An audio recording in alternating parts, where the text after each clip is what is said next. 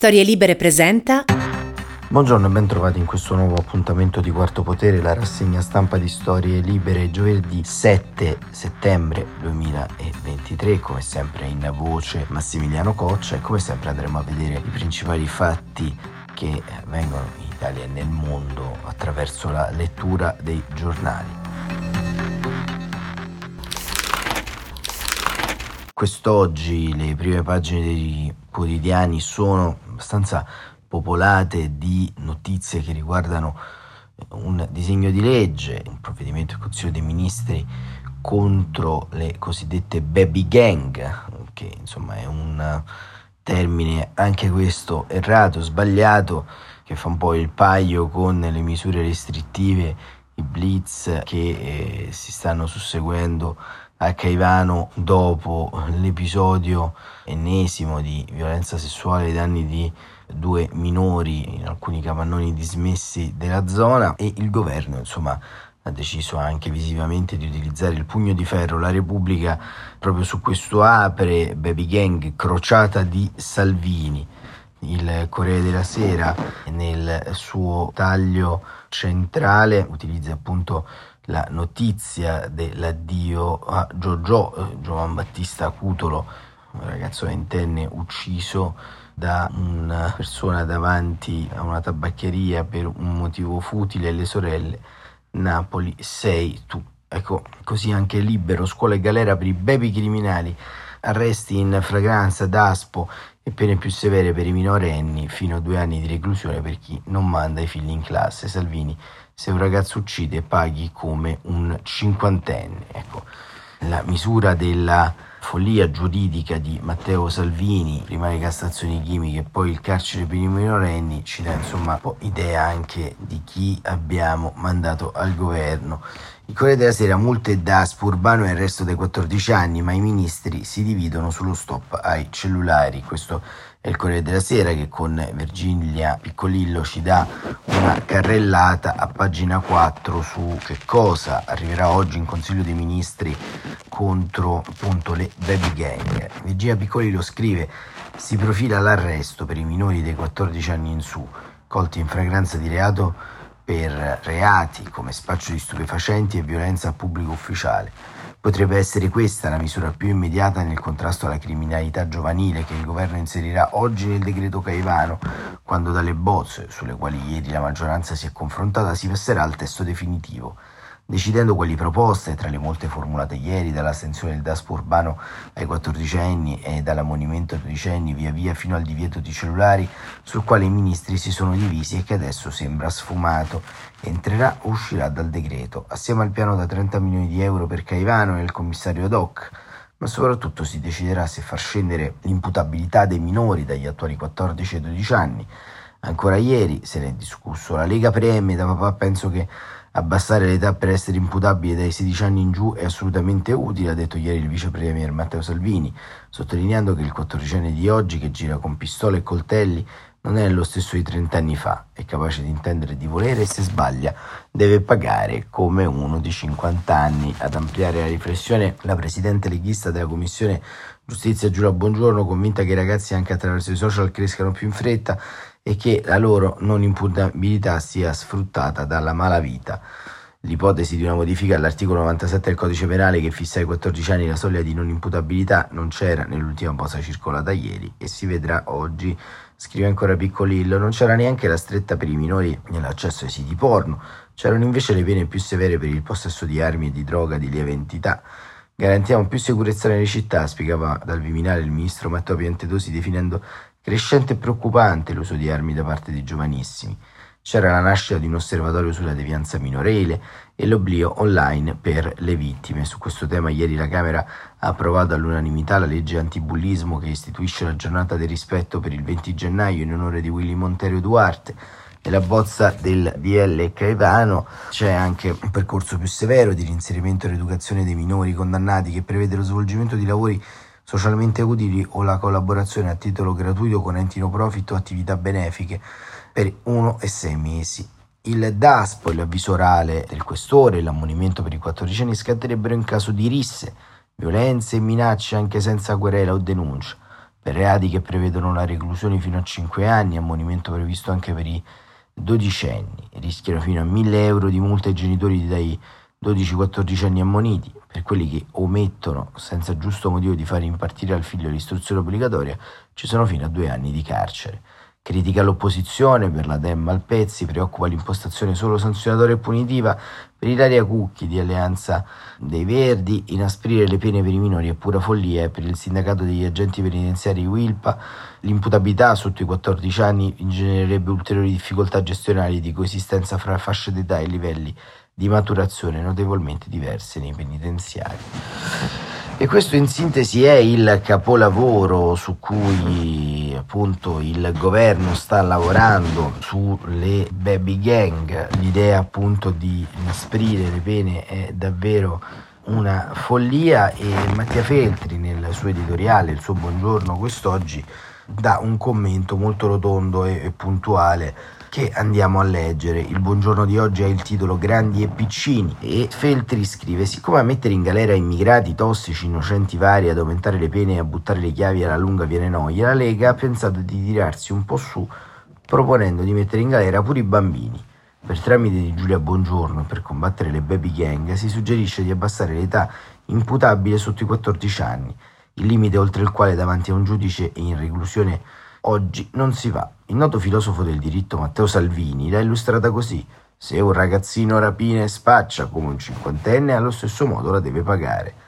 Non so con quali gesti spiegare a Salvini che se un cinquantenne vota, guida l'auto e paga le tasse un ragazzino no, è perché qualche differenza esiste e la sai poi intuire anche a occhio nudo. Ma del resto Salvini è un onesto ammiratore dello Stato di diritto di stampo putiniano e nordcoreano e non per caso l'ultimo paese a portare da 14 anni a 12 anni il limite dell'imputabilità è stata la Cina, due anni fa. La scuola è quella lì e infatti tornata Giulia Buongiorno, la sua chiosa è stata folgorante. Oggi i ragazzi crescono molto in fretta.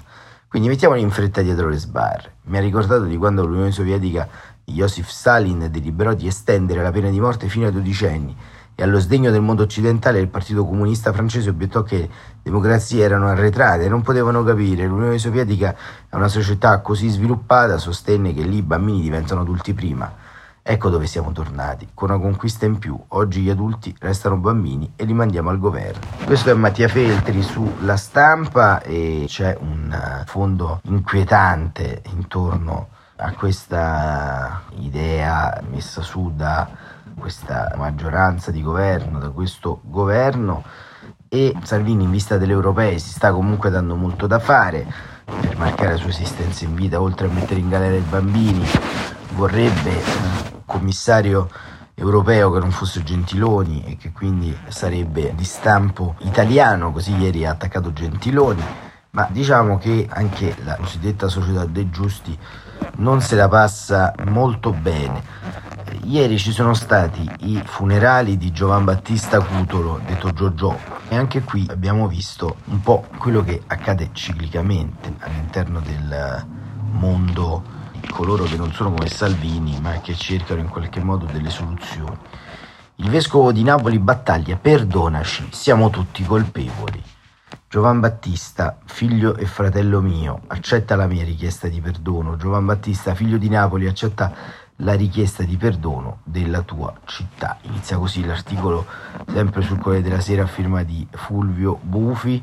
Dall'altare della chiesa del Gesù Nuovo la voce del cardinale Domenico Battaglia trema appena davanti alla bara bianca di Giovanni Battista Cutolo, Giorgio come lo chiamavano a casa gli amici, il giovane musicista ucciso a colpi di pistola una settimana fa da un ragazzino di 16 anni dopo la lite in un pub.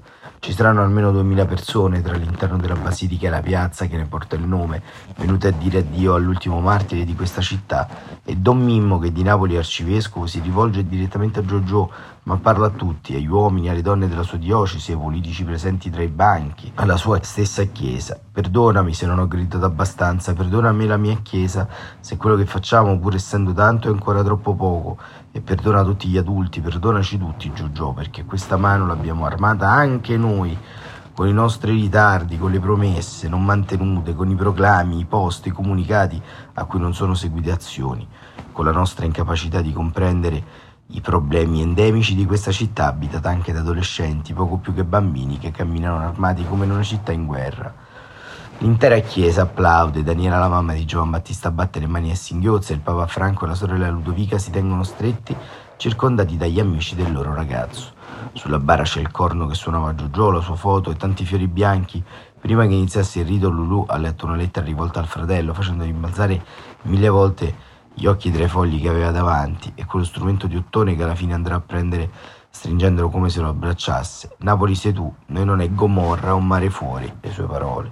Ci sono le musiche suonate dai giovani dell'orchestra Scarlatti, il cui ragazzo faceva parte, e quelle del sassofonista Marco Zurzolo. L'ultimo brano, l'inno alla gioia di Beethoven, scelto dai familiari per accompagnare Giorgio fuori dalla chiesa, viene eseguito a tempo lento, di marcia funebre. È un momento struggente, gli amici che hanno potuto portare il feretro fino al carro fermo in piazza sembrano non volerlo deporre, stendono le braccia in alto, la barra bianca svetta in mezzo alla folla, ora ammutolita, prima dell'ultimo applauso che accompagna il piccolo corteo dei familiari e degli amici per qualche decina di metri. Poi è come se nessuno sapesse cosa fare, chi non ha gli occhi rossi e lo sguardo smarrito. È successo qualcosa prima in chiesa e poi in piazza che non era successo mai. Non era successo all'addio a Francesco Pio Maimone, ucciso a 18 anni, sei mesi fa da un ragazzino che aveva il suo stesso nome, e non era successo con le tante altre vittime di storie simili a questa che Napoli ha pianto.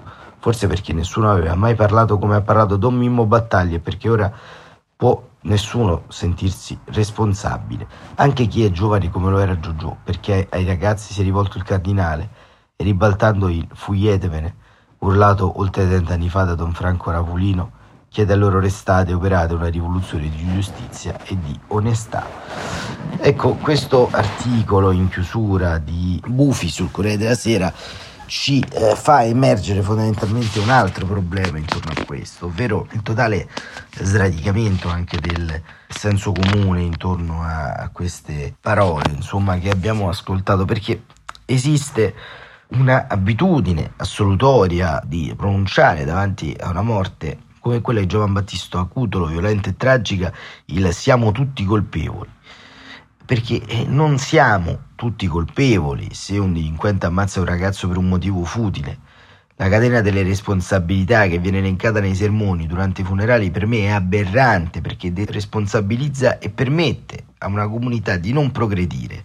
Io, se permettete, non sono colpevole della morte di Giovan Battista Cutolo, non sono colpevoli i ragazzi che a Napoli con passione fanno associazionismo, promozione culturale e sociale, non sono colpevoli i cittadini onesti, non è colpevole tutta la classe politica, non è colpevole tutto lo Stato. Alcuni sono i colpevoli di tutto questo. Chi continua, come stiamo leggendo in queste ore, ad innestare e aggiungere reati con una politica che continua a essere criminogena chi non fa dei passi in avanti nella legalizzazione delle droghe leggere che permettono indotti milionari ai clan che vanno poi successivamente ad alimentare la malapianta dell'alternatività dei sistemi criminali allo Stato. Sono colpevoli tutti coloro che continuano in modo indiscriminato a trattare le questioni sociali come questioni non solo culturali, ma anche militari in qualche modo. Chi come il presidente della regione Campania Vincenzo De Luca su Caivano chiedeva militari, controlli ferrei, bombardamenti, chi continua a utilizzare un lessico bellico su una cosa che è sempre esistita, che si chiama deviaggio, devianza, e chi continua a sminuire il lavoro di centinaia di migliaia di studiosi e assistenti sociali e pensa che prendere un minore e buttarlo in galera sia la stessa identica cosa.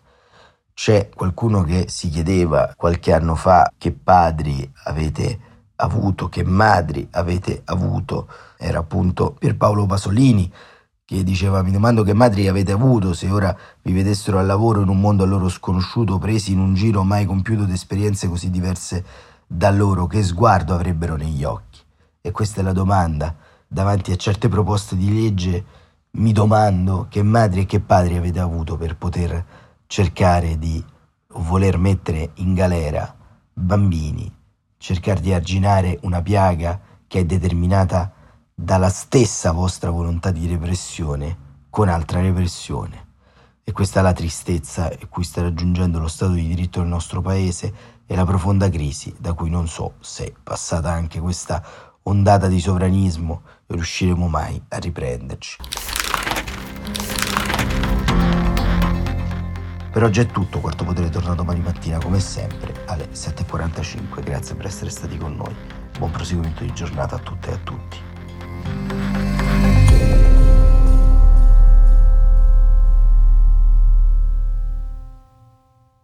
Una produzione storielibere.fm di Gianandrea Cerone e Rossana De Michele. Coordinamento editoriale Guido Guenci.